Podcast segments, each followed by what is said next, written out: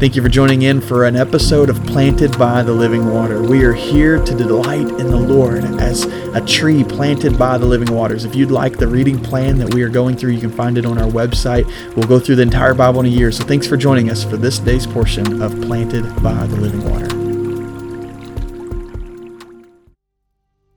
Genesis six, verse five says, "Then the Lord saw the wickedness of man, and how great it was in the earth, and that every intent of the thoughts of his heart was only evil continually.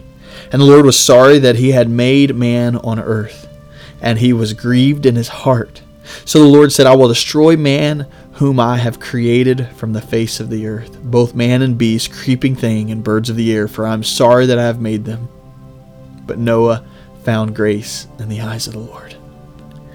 This passage may be one of the scariest passages of all. For this passage of the scriptures tell us um, the state of our heart since the fall. Yesterday we read of the fall and the fact that we disobeyed God and death comes into the, the world, and here, because of the curse of sin that was passed from Adam, that each one of us have, not the fact that we just sin and do wrong, but the very curse of our flesh, that we are, um, are sinful. And because of that, the Lord sees within us and sees that every intent of our thoughts, of our hearts, are evil continually. I don't know about you, but the fact that there's a holy and perfect righteous God that looks at me and knows that my thoughts are evil, and every intent of my thoughts and my heart are continually evil, and that it grieves God, and that he's, in a sense, in the way he describes it, he's sorry of even making them on earth, terrifies me. However, there's this glimmer of hope. In verse eight it says, "But Noah found grace in the eyes of the Lord." Now it's interesting here, the fact that Noah found grace in the eyes of the Lord. It wasn't that Noah was righteous. It does call him blameless, but, but it wasn't the fact that he was without sin or without the curse of sin. It was the grace of God on him, the grace in the eyes of the Lord, that allowed him to, to be uh, blameless. And it's the same hope that we have. We too stand in the same place of judgment where God looks upon the earth, and with everything he sees, nothing but wickedness of man. He sees that every intent of our thoughts and our hearts is continually evil. However, it is by the grace of God and the grace that he has found in, in uh, uh, on Noah that, that we have hope.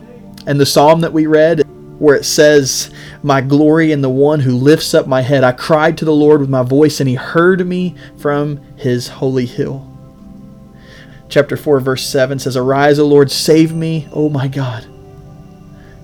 May this be our prayer as we understand the gravity and the depravity of our sin, and, and the fact that we are fallen, and every thought and intent of our thoughts, of our hearts, is continually evil. But we have a God who we can cry out to and say, "O Lord, save me, oh my God."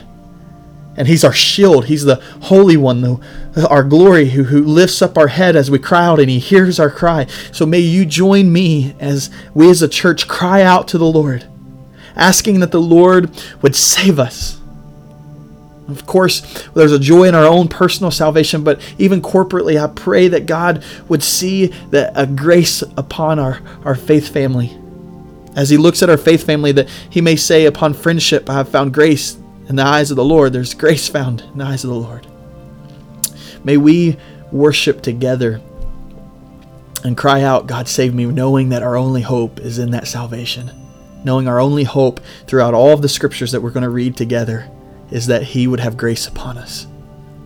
Father God, we love you, Lord. Thank you for your grace, Lord, for it is our only hope. As we read through your word, God, we're going to find some challenging passages.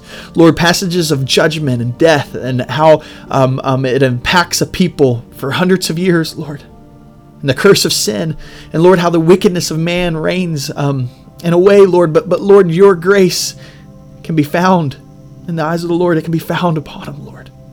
Lord, give us your grace today as you look at us. Let us experience your grace as we read your word. And may you bring about salvation, Lord, in our own hearts and the hearts of those we love and those around us and our neighbors and to the ends of the nations, Lord. May we see the grace of God.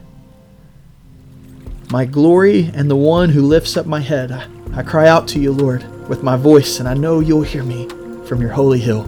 In the name of Jesus we pray. Amen.